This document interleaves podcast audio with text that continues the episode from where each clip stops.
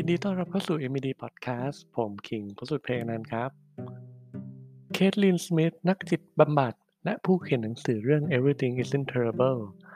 บอกไว้ว่าความสามารถที่จะใช้ชีวิตอยู่ร่วมกับความไม่แน่นอน โดยที่สติไม่แตกไปซะก่อนเนี่ยนะครับ เป็นสิ่งที่มีค่ามาก และในช่วงเวลาแบบนี้นะครับ ทักษะเนี้ยสามารถฝึกผ่านได้ 2 ขั้นตอนครับขั้นตอนแรกคือการรับรู้ถึงอาการของความวิตกกังวลนั้น ธอบอกไว้ว่ามันเป็นเรื่องธรรมดามากครับ ที่เวลา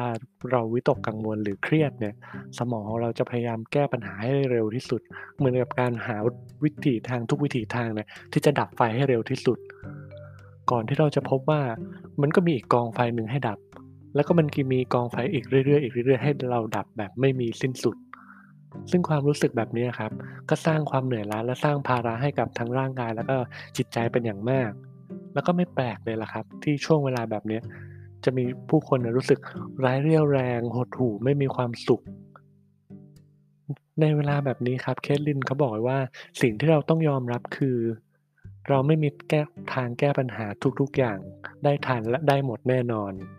ถ้าเราเข้าใจเรื่องนี้แล้วเรายอมรับมันได้นะครับ เราก็จะสามารถอยู่กับวิตกความวิตกกังวลนี้ได้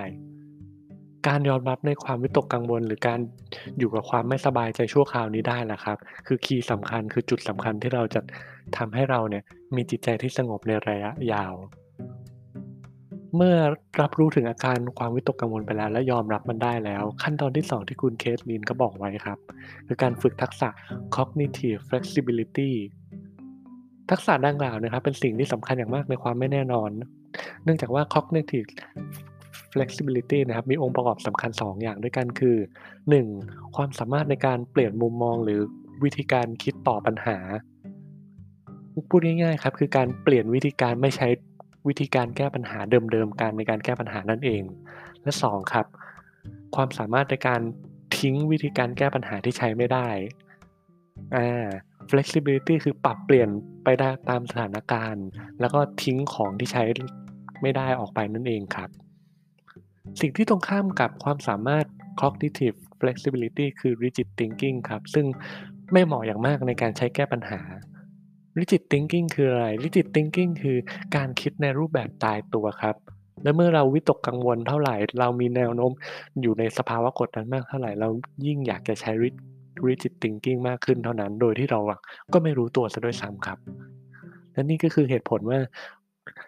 เรามักจะเห็นผู้คนใช้วิธี rigid thinking หรือการแก้ไขปัญหาเดิมๆ เมื่อเขาเจอปัญหาหรือเมื่อเขาประสบกับภาวะความเครียดนั่นเองครับ และแท้จริงแล้วเนี่ยทุกๆ คนสามารถฝึกให้มี cognitive flexibility มากขึ้นได้ด้วยครับ ด้วยการถามคำถาม 2 ข้อกับตัวเองครับ 1. ตอนนี้เรากำลังทำอะไรอยู่ และ 2. ผลลัพธ์ของมันเป็นยังไงบ้าง ถ้าผลลัพธ์ดูไม่ดี ลองเปลี่ยนวิธีการไหม ฟังดูตรงไปตรงมานะครับ แต่ว่าท่ามกลางปัญหาที่รุมเราเข้ามาทุกทางนะครับ สิ่งที่เราลืมไปเลยก็คือ การเปลี่ยนวิธีการคิด การเปลี่ยนวิธีการแก้ปัญหาครับ การถอยออกมาเพื่อตกผลึกถึงกระบวนการนี่ยครับ เป็นสิ่งที่ดีกว่าครับ ถอยออกมาสักก้าวหนึ่งเปลี่ยนวิธีการเปลี่ยนวิธีคิด แต่หลาย ๆ ครั้งเราก็จะมักจะใช้วิธีการเดิม ๆ แก้ปัญหาแหละครับ แล้วก็หวังว่าผลลัพธ์มันจะแตกต่างไปกว่าเดิม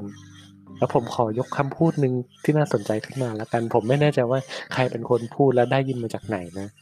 คำพูดนั้นก็คือ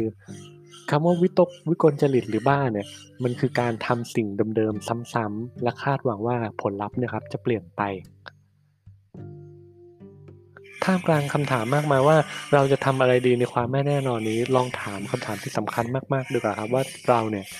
มี cognitive flexibility มากพอหรือยังอ่าและในฐานะโฮสต์วันนี้ผมก็หมดหน้าที่แต่เพียงเท่านี้แล้วล่ะครับ ไว้เจอกันใหม่ครั้งหน้า สวัสดีครับ